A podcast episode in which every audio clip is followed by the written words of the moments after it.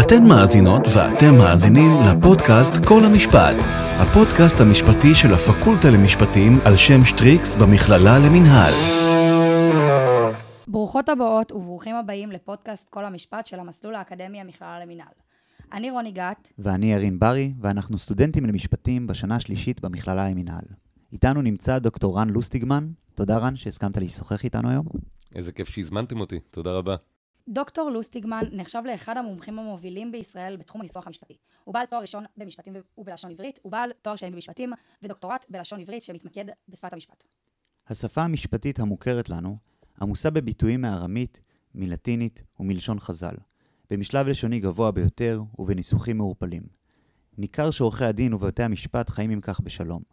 אולם הניסוח המשפטי המסורבל מקשה על נגישותו לציבור בישראל, ובכך פוגע בעקרונות יסוד של שיטת המשפט הדמוקרטי. היום בשידור עם דוקטור לוסטיגמן נעסוק בשאלה אם וכיצד השפה המשפטית משפיעה על יכולתם של אנשים לממש את זכויותיהם, לעשות עסקים ובכלל לחיות. רן, מהי למעשה השפה המשפטית ומהם המאפיינים הבולטים שלה? טוב, שאלה מאוד uh, גדולה. השפה המשפטית היא השפה שבה מנוסחים החוזים, הטפסים שכולנו מכירים מהמוסדות השונים. Uh, השפה שבה מתנסחים עורכי דין, השפה שבה כותבות uh, השופטות את פסקי הדין שלהן. אז זו השפה המשפטית. Uh, המאפיינים של uh, שפת המשפט הם רבים. Uh, אני לא רוצה להלאות אתכם במונחים בלשניים, אז אני אגיד שבגדול, יש מונחים שהם מתחום אוצר המילים, הלקסיקון, כמו שאנחנו אומרים. יש אה, אה, אה, מאפיינים מתחום התחביר, ויש מאפיינים נוספים שלא ניכנס עליהם.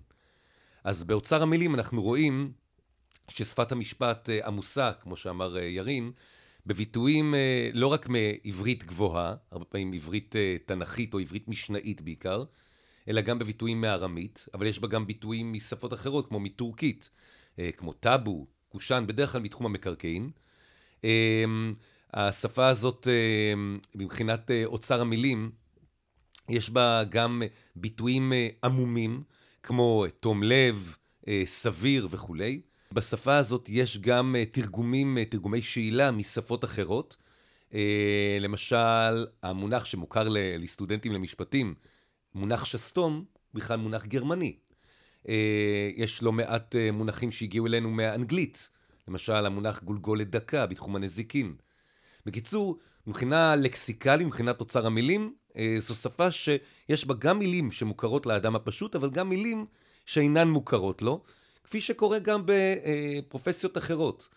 למשל, הרופאים, הכלכלניות וכולי, כל פרופסיה, גם אנשי חינוך, יש לכל פרופסיה מונחים מקצועיים שלה. בכך שפת המשפט לא ממש מיוחדת, אף על פי שמה שמיוחד בשפת המשפט בתחום של אוצר המילים, שישנן מילים שאפשר היה להשתמש בהן אה, כפי שהאדם הפשוט משתמש בהן, אבל המשפטנים עשו איזשהו שינוי. למשל, אה, המונח, אה, אם אני אתן אה, דוגמה, למשל המונח קיבול. כל סטודנט למשפטים בשנה א' מכיר את המונח הזה בתחום החוזים. כשאני אומר לאימא שלי קיבול, מה שעולה בדעתה זה כלי קיבול. כלומר, כלי עם נפח. אבל כשמשפטן אומר קיבול, הוא מתכוון לקבלה. אז הנה דוגמה למילה, שמילה רגילה בשפה, שפתאום בשפת המשפט קיבלה אה, תזוזה, קיבלה משמעות חדשה, שהאדם הפשוט אינו מכיר אותה. אז כבר נוצר פה איזושהי אפילו הטעיה כלפי האדם הפשוט. אמ, המשפטנים גם אה, אה, לוקחים מילים רגילות וממציאים על בסיסן מילים חדשות. למשל המילה אה, מידה, פתאום על בסיסה נוצר המונח מידתי. בקיצור, מבחינת אוצר המילים, בשפת המשפט אנחנו רואים שאוצר המילים הוא מיוחד יותר מאשר במקצועות אחרים, אבל מה שלדעתי הכי מאפיין את שפת המשפט, זה שגם דברים שאפשר היה להגיד בשפה נורמלית שמובנת לכל אדם, המשפטנים בוחרים בחלופה מיוחדת. ניתן דוגמה. אה, אם בשפה הפשוטה אנחנו אומרים בקיצור, המשפטנים לעולם לא יגידו בקיצור, אלא ישתמשו בביטוי בקליפת אגוז. ואין שום צורך בזה לדעתי. רופא לא יעשה בדרך כלל דבר כזה. ניתן עוד דוגמה. אדם פשוט משתמש במילה לכל הפחות, המשפטן לרוב אה, יבחר בביטוי למצער. הרופאים, הכלכלניות, לא יעשו דבר כזה, אלא ישתמשו המונחים המקצועיים של המקצועות האחרים, הם באמת מונחים מקצועיים, ייחודיים. בעולם המשפט אנחנו רואים לצד מונחים מקצועיים, אה, כמו נגיד גולגולת דקה וכולי, אנחנו רואים גם, אנחנו קוראים לזה ז'רגון. כלומר, מילים שאפשר היה לומר אותן בשפה פשוטה, אבל בוחרים בדרך מתוחכמת. ואני חושב שזה מיותר. אז זה ביטוי אחד, אוצר המילים. ושפת המשפט יש לה תחביר מאוד מיוחד, מה שלדעתי אנחנו לא רואים במקצועות אחרים. למשל, אה, בחוזים הבנקאיים, המשפטים בלתי נגמרים. משפטי ענק, בטוח בשפה האנגלית, אבל גם בשפה העברית. אה, למשל, אה, ריבוי שלילות. למשפטנים יש נטייה להתנסח שלא על דרך החיוב, כפי שהמוח האנושי קל לו לקלוט, אלא הם ישתמשו בשלילה כפולה. דבר כזה אנחנו בדרך כלל לא רואים במקצועות אחרים. אה, עוד מאפיין תחבירי, למשפטנים יש נטייה להשתמש בסביל. להשתמש בשמות פעולה. סביל זה למשל, אושר על ידי. אה, מנהל המחלקה, במקום להגיד מנהל המחלקה אישר. אה, שמות פעולה זה למשל אה, ניסיון הכשלה. במקום להגיד, הוא ניסה להכשיל. הדברים האלה אינם קיימים במקצועות אחרים.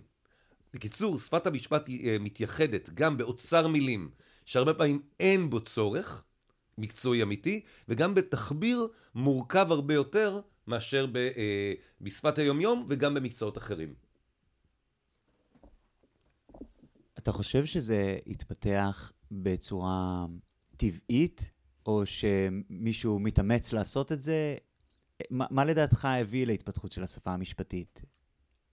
שאלה נהדרת. אמ, אז אה, בוא נגיד ככה, אם נשאל את האדם הפשוט למה משפטנים כותבים בסינית, או מדברים בסינית מבחינתו, הוא יגיד, אה, זה ברור, כדי להרבות פרנסה. כך למעשה מדירים את הציבור מעולם המשפט, מצריכים את הציבור לצרוך שירותי עריכת דין. ואז עורכי הדין, המשפטנים, מרוויחים מזה. טענה, את הטענה הזאת השמיע כבר ב-1963, פרופסור דיוויד מלינקוף מ-UCLA, אמ, בכתב אישום, במרכאות, בספר עב כרס, שהוא מעין כתב אישום נגד שפת המשפט באנגלית, שהוא כתב. אה, אנחנו קוראים לזה הטיעון הקונספירטיבי, כאילו יש פה איזושהי קונספירציה אה, ליצור שפה ייחודית, שפת סתרים, שאינה בהירה לאדם הפשוט. אבל, אני חושב שהטיעון הזה הוא טיעון אה, חלקי מאוד, או הסבר חלקי מאוד לשפת המשפט כפי שאנחנו רואים אותה היום. העובדה היא שאת אותו, את, את אותן, אותם מאפיינים ייחודיים של שפת המשפט אנחנו רואים גם באנגלית, גם בעברית, גם בצרפתית, גם בגרמנית. זה אומר שכנראה יש פה משהו פונקציונלי. כלומר, המאפיינים שהזכרתי מקודם, וגם אחרים שלא הזכרתי, משרתים איזה שהם צרכים. בואו נראה למשל אילו צרכים. למשפטנים יש צורך לדייק. הם מפחדים מפרשנות עתידית לדברים שהם כתבו. אז זה מוביל למשל למשפטים מאוד ארוכים. כי הם מנסים להכניס את כל העולם ואשתו לתוך המשפט, כי אם יפרידו את זה למשפטים בודדים, מישהו עוד עלול להגיד שיש לזה משמעות משפטית להפרדה למשפטים uh, נפרדים. Um, ומכניסים בתוך המשפט הארוך את ה-ו-או, או אם נדייק, ו-או-או המוכר לכולנו, שמטרתו, בשפה פשוטה, כסת"ח, לנסות לסגור את כל הפרצות. שוב, מתוך הרצון לדייק. שהרבה פעמים גם uh, כולל טעויות uh, משפטיות. אה, נכון, בהחלט, ה-VO יוצר דברים אה, מביכים ביותר. אה, אני יכול לתת דוגמה מדברים שראיתי בכתבי טענות. למשל, מישהו כותב, הדברים נבעו מרשלנות ו/או פזיזות ו/או קלות דעת. כל משפטן יודע שרשלנות זה מצב של חוסר מודעות, פזיזות וקלות דעת זה מצב שמישהו פועל במודע, והוו שם, ב-VO מאוד בעייתי, אתה לא יכול להיות גם רשלן, נכון. וגם פזיז וגם קל דעת בעת ובעונה אחת. יש טעונות, טעויות אפילו עוד יותר מביכות מהעניין הזה בגלל ה-VO. אז המשפטנים, מה שאני רוצה להגיד, משפט, משפטים ארוכים וה-VO ועוד נבעו מהצורך לדייק. צד שני, יש וקטור הפוך, המשפטנים, לצד הרצון לדייק, גם רוצים להשאיר דברים עמומים. ולכן אנחנו רואים, למשל, שימוש במונחי שסתום, כמו סביר, ותום לב, ו... ועוד. אז יש לנו פה שני וקטורים אה, מנוגדים, אבל שניהם משפיעים על ההיווצרות של שפת המשפט. כך שאני חושב שהוו נוצר לא מרצון להקשות על העם, אלא כדי להיות לכאורה משפטנים טובים יותר. סיבות נוספות שהביאו להתפתחות שפת המשפט כפי שאנחנו מכירים, למשל הסיבה הכלכלית.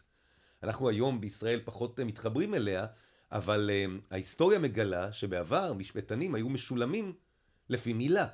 כך שהיה להם אינטרס, תמריץ, להרבות מילים בטקסט, למשל בחוזה שהם uh, ניסחו. זה היה פשוט מגביר את, מגדיל את המשכורת שלהם. Uh, ועוד ועוד, יש סיבות נוספות, פונקציונליות, שהביאו להתפתחות שפת המשפט בהרבה מאוד שפות שונות, באופן די דומה. כך שהתיאוריה הקונספירטיבית היא תיאוריה חלקית. אני חושב שיש בה משהו, אבל זה הסבר חלקי. אני אתן עוד איזשהו הסבר, סוציולוגי. אמ, שני הסברים אפילו. החינוך המשפטי, ואתם סטודנטים למשפטים, והרצון להיות חלק מקהילה, ואז זה שומר על אינרציה, אני אסביר. החינוך המשפטי בישראל הוא על טהרת הפסיקה. אתם כמעט לא קוראים חקיקה. החקיקה מנוסחת בעברית, כפי שהנחה חיים כהן בשעתו, עם קום המדינה. יש בה מעט מאוד ביטויים בארמית. לעומת זאת, הפסיקה רוויה בביטויים בארמית, מכיוון שהפסיקה מבוססת על, אה, במובן מסוים, על המשפט העברי, שהוא אה, ספר אה, פסיקות ולא ספר חקיקות. אה, מכיוון שהתלמידים קוראים בעיקר פסקי דין, והם כולם רוצים להיות חשים, אז זה מייצר לנו איזושהי סוציאלי... בתהליך הסוציאליזציה לתוך המקצוע, הכניסה של התלמיד לתוך המקצוע, הוא למעשה אומר לעצמו, וואלה, כדי להיות משפטן מצוין, אני כנראה מצופה ממני להתנסח בשפה כזו, כפי שמתנסחים שופטי בית המשפט העליון. ואז אנחנו משעתקים את המצב הקיים, ואפילו, וחבר'ה צעירים כמוכם בהתמחות, כשהם רואים בכירים יותר מתנסחים בצורה מסוימת, בצורה שמאפיינת אה, את שפת המשפטנים, אומרים, אז כנראה כדי להיות טוב במקצוע, אני חייב לאמץ לעצמי את השפה הזאת. ואז למעשה המצב נשמר לאורך שנים, ויש סיבות נוספות. איך השפה המשפטית נוגעת לאנשים שהם לא משפטנים?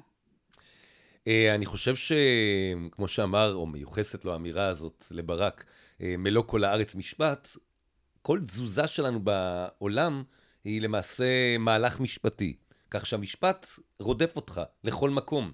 ולכן, לדעתי, היה רצוי ששפת המשפט אה, תהיה בהירה לאדם הפשוט. בואו ניתן דוגמאות אה, קונקרטיות. אני הולך לביטוח הלאומי, צריך למלא שם טפסים, והרבה פעמים האוכלוסיות המוחלשות מגיעות לשם, והטפסים הרבה פעמים מועתקים מהחוק, והחוק הרבה פעמים לא בהיר. אז זה מאוד מקשה להבין מה קורה. ואז נוצרת תופעה של לך ושוב, אדם ממלא טופס, ואז הפקידים בביטוח אומרים לו, לא מילאת את זה כמו שצריך. שוב ושוב, המון בזבוז של משאבים uh, ציבוריים, המון תסכול, שאנשים uh, מתרחקים מהכסף עד שהם רואים את הכסף חולב זמן, המון זמן ואנרגיה שמושקעים. בואו ניתן uh, דוגמה נוספת, חוזים. כולנו חתומים על חוזים שמוכרים לכם כחוזים, כחוזים אחידים, uh, חוזי טלפוניה מול חברות uh, אינטרנט, מול חברות תקשורת, חברות שעוסקות בתחום התקשורת. חוזים בנקאיים, פוליסות ביטוח. הטקסטים האלה הם טקסטים מאוד לא נגישים לאדם הפשוט. עכשיו, יגיד מי שיגיד, שמע, אה, ממילא אף אחד לא קורא את זה. וזאת שאלה של ביצה ותרנגולת. כלומר, יכול להיות שאיש אינו קורא את זה מכיוון שכאשר ניסו לקרוא את זה, ראו מראש שהדבר הזה בלתי קריא, ומכיוון שאין לי בכלל יכולת להשפיע על הטקסט, כי זה חוזה אחיד, ועכשיו הפקידה בבנק לא תרוץ עד לייעוץ המשפטי ותעצור את כל התהליכים, ואף אחד לא רוצה, כולנו רוצים לרוץ קדימה, אז אתה אומר, גם זה לא קריא, וגם אז האפשרות שלי להשפיע על הטקסט היא אפסית, עד כדי לא קיימת, אז חבל לקרוא את זה מלכת, מלכתחילה. אמ, אבל הדבר הזה לדעתי הוא בעייתי. היה רצוי, למשל, שגם אם לא משנים, תכף נדבר על הפתרונות, אבל גם אם לא משנים את הטקסט עצמו, שיהיו אה, בנקודות, מעין בולטס, שאדם ידע בגדול על מה הוא חתם. והרבה פעמים פקידים כן עושים את זה, מבהירים לנו, אבל הרבה פעמים זה בעל פה. אה, אז אנחנו פוגשים בקיצור את הטקסט המשפטי בכל מקום, ולא רק בבתי המשפט. כי הפקולטאות למשפטים בדרך כלל מקדשות את בתי המשפט. כאילו, זה נראה כאילו כל עורכי הדין, כולם הם אה, שורצים בבתי המשפט, ולא היא.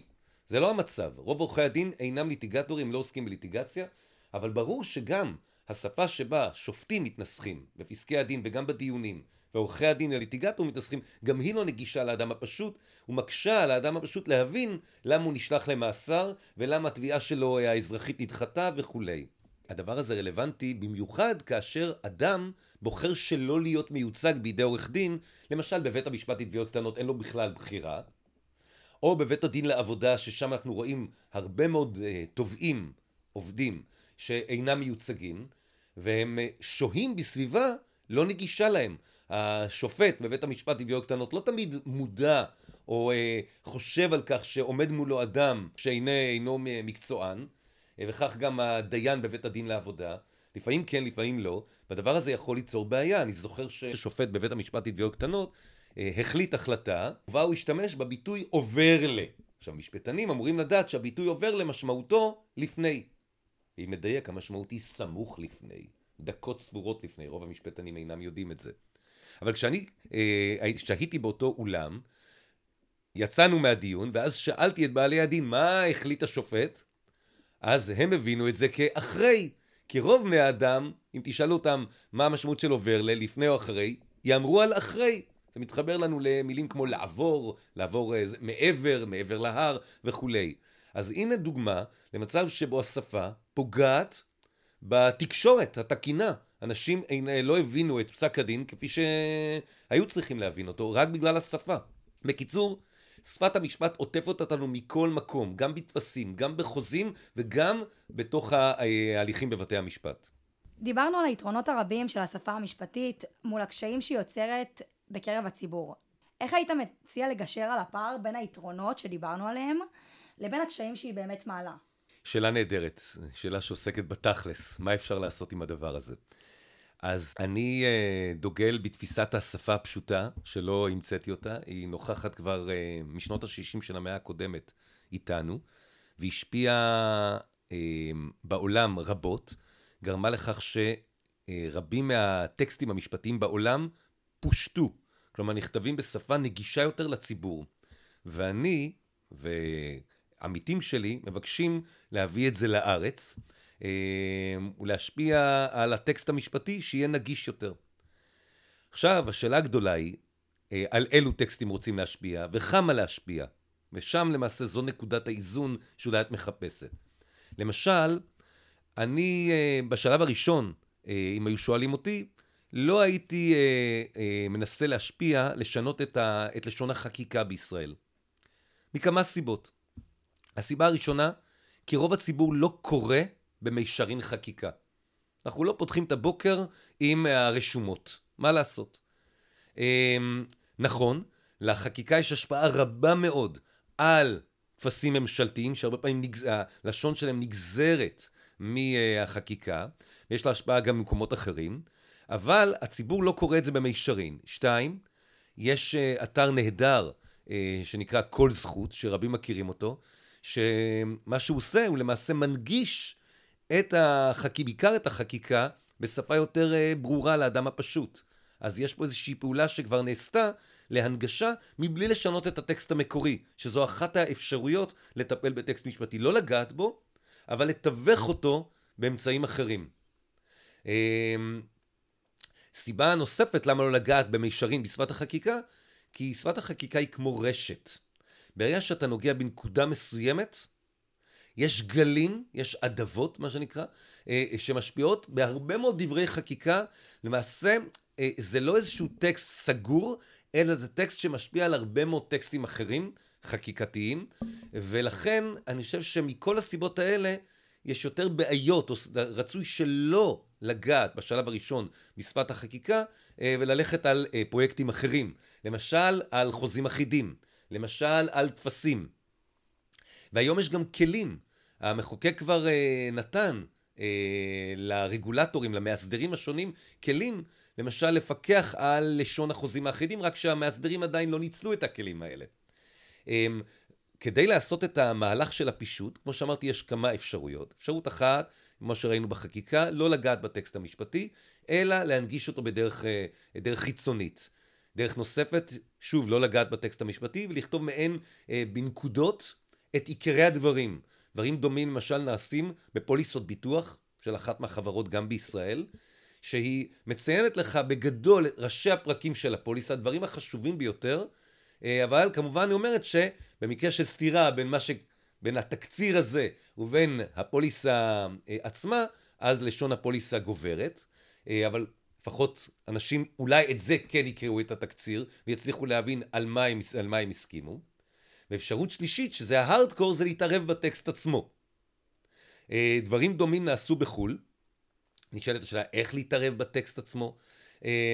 האם זה צריך להיות וולונטרי? כלומר, חברות, בנקים, מעצמם כדי לקלוט עוד צרכנים כחלק מהתחרות, יגידו אצלנו הכל יותר נגיש, או שצריך להיות top down, כלומר המחוקק או המאסדר, הרגולטור, יר, יורה לגופים למטה לשנות את השפה של הטקסטים. וגם אם כן, איך לעשות את זה? האם המחוקק צריך רק להגדיר guidelines, עקרונות, למשל משפטים לא ארוכים וכולי, או שהוא ממש צריך לקבוע פרמטרים, משפט לא יעלה על 20 מילים. שאלות שצריכות אה, להישאל. בכל מקרה, אני יכול להגיד שבעבודת הדוקטורט שלי, בחלק השני שלה, שלי, עשיתי ניסוי. אמ, ובדקתי את ההשפעה של פישוט טקסט משפטי על הבנת הנקרא, על זמני הקריאה אה, ועל תחושת הביטחון של הקוראים בנוגע להאם הבינו, האם, עד כמה הם בטוחים בהבנתם את הטקסט. לקחתי שם מספר טקסטים, טקסט בנקאי, טקסט ביטוחי וגם מודעה מהעיתון. ופישטתי, התהליך של הפישוט לא היה פשוט בכלל.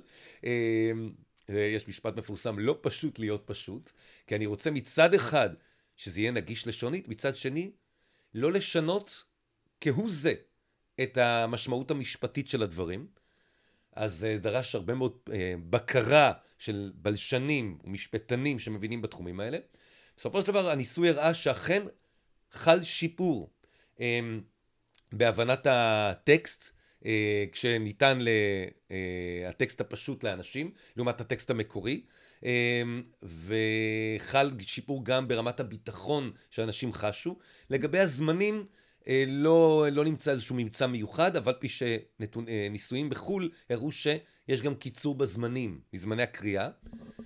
אני חושב שקיצור בזמני הקריאה הוא לא כזה משמעותי, כי עוד דקה, פחות דקה בחיינו, אף על פי שטיים מזמני, זה לא כזה דבר משמעותי.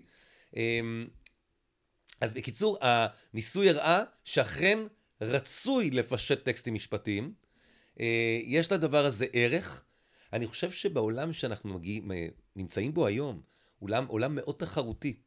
אה, עולם ש, של cut the bullshit. תעזבו רגע את עולם המשפט, עולם הביזנס. שהרבה פעמים אצלנו אין אותיות קטנות, מכירים כל מיני אתרים כאלה, זה, כלומר אצלנו מדברים דוגרי, דוך, בלי שטויות. אני חושב שהתפיסה הזאת של שפה נגישה יותר, מתכתבת הגישה הזאת עם העולם הזה, יכולה גם מבחינה עסקית להביא למי שינקוט את הדרך הזאת אה, יותר לקוחות. אז גם הציבור ייהנה, גם בעלי עסקים ייהנו, גם הממשלה תיהנה, פחות לך ושוב, כמו שתיארתי מקודם בביטוח הלאומי, אה, פחות אי הבנה. אה, קיצור, יש לזה הרבה מאוד אה, תועלות לגישה הזאת, ליישום הגישה הזאת, ואני הייתי שמח שהממשלה החדשה שכוננה לפני כשבוע, כחלק מהרפורמה בעולם המשפט, תלך אולי גם לכיוון הזה של רפורמה בשפת המשפט. ובכוונתי להציע את זה אה, לשר המשפטים החדש, הנכנס. רן, אמרת בהתחלה שהבעיה, או בעיית השפה המשפטית לא קיימת רק בישראל, אלא היא נפוצה בעולם בכלל. ותהיתי אם יש מדינות שכבר מיישמות אולי חלק מההצעות, ואם יש לזה תוצאות, אם אפשר לראות משהו שכבר קורה באמת. אז uh, הזכרתי את זה במילה לפני כן, שאכן זה כבר uh, משנות ה-60 של המאה הקודמת, אנחנו רואים את תנועת השפה הפשוטה משפיעה במדינות uh, רבות מעבר לים, למעשה כל המדינות המערביות, uh, כל מדינות אירופה, כולל האיחוד האירופי, מדינות ארצות הברית, uh, הברית, הממשל הפדרלי וגם מדינות רבות בתוך הברית, uh, יפן, דרום אפריקה, אוסטרליה, ניו זילנד, הרבה מאוד מדינות uh, נקטו את הדרך הזאת, אני אתן דוגמאות. למשל, באנגליה בשנת 99, בעקבות אה, דוח שנקרא דוח הלורד וולף, אה, חלו הרבה מאוד שינויים בבירוקרטיה הבריטית. בין השאר, החליטו לפשט 100 אלף טפסים. לאו דווקא טפסים שקשורים לבית משפט, אלא של משרד התחבורה, של רשות המיסים, של רשות ההגירה, כדי שאדם יוכל להבין על מה לעזאזל הוא חותם, או מה הוא ממלא, בלי תיווך של איש מקצוע. אמ, לצערי, אצלנו, בישראל, כשאני ממלא טופס 101 מדי שנה, אני עדיין צריך את עזרתה של אשתי, שהיא רואת חשבון, כדי להבין מה למלא ברובריקות השונות של איזו אה, עבודה אני עובד. משרה מלאה, חלקית, שעות וכולי. אה, או מי שממלא, עצמאים שממלאים אה, דוח שנתי, אתה לא יכול לעשות את זה היום בלי רואה חשבון. זה דוח בלתי נסבל. הטופס הוא בלתי נסבל, טופס 1301. יש על זה גם דרך אגב תוכנית נהדרת בחיות כיס של אמסטרדמסקי אה, על הטופס המרתק הזה, איך הוא התפתח לממדים מפלצתיים כפי שהוא היום.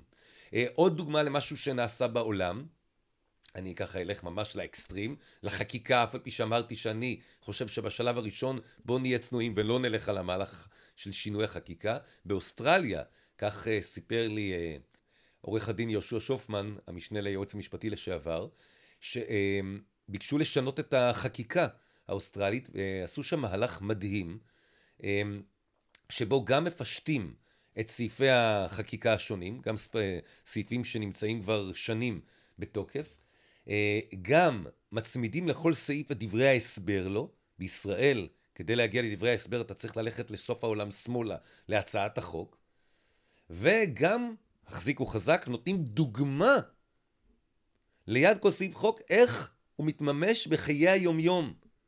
כלומר, ההנגשה היא לאו דווקא הנגשה לשונית, אלא גם באמצעות דוגמאות. זו אחת הדרכים להנגיש, יש המון דרכים לשוניות איך להנגיש. עברו במצב שבו החוק כאילו מדבר בעד עצמו, התפיסה הישראלית, בין השאר, לחוק שגם מדגים איך הוא מתממש בפועל. הבנתי. אה, ממש בתוך החקיקה עצמה. אז זו דוגמה נוספת מה עשו בעולם. אה, ויש דוגמאות רבות אחרות. אז בישראל, אני חייב לומר ש... אנחנו רואים כן ניצני שינוי, לא הכל רע. אמ, ויש יותר ויותר מודעות לעניין הזה, בעקבות הרבה מאוד פעולות שנעשות, אבל עדיין אה, זה חלש מדי. עדיין הטקסט, עדיין הטקסטים המשפטיים בישראל אה, משמרים את הניסוח הארכאי והמורכב, כפי שהיה גם לפני עשרות שנים, רובם, אה, רוב הטקסטים. וזה חבל לי. אני מקווה שהדבר הזה ישתנה. זה לוקח זמן כל, כמו כל שינוי. גם אנחנו מקווים. תודה רבה, דוקטור לוסטיגמן, שהסכמת לשוחח איתנו היום. תודה רבה לכם שהזמנתם אותי, היה לי לעונג, ואני מקווה שההסכת הזה, זו המילה העברית לפודקאסט, אה, אולי ישפיע, אה, ולו במעט, על אה, שינוי המצב הקיים. תודה רבה לכל המאזינות והמאזינים שלנו שהצטרפתם לעוד פרק של כל המשפט. אנחנו מזמינים אתכם להמשיך לעקוב אחרינו בעמוד הפייסבוק שלנו כל המשפט, ובעמוד האינסטגרם שלנו קולמן בלוקאסט. אם אהבתם את הפרק, שתפו את חבריכם.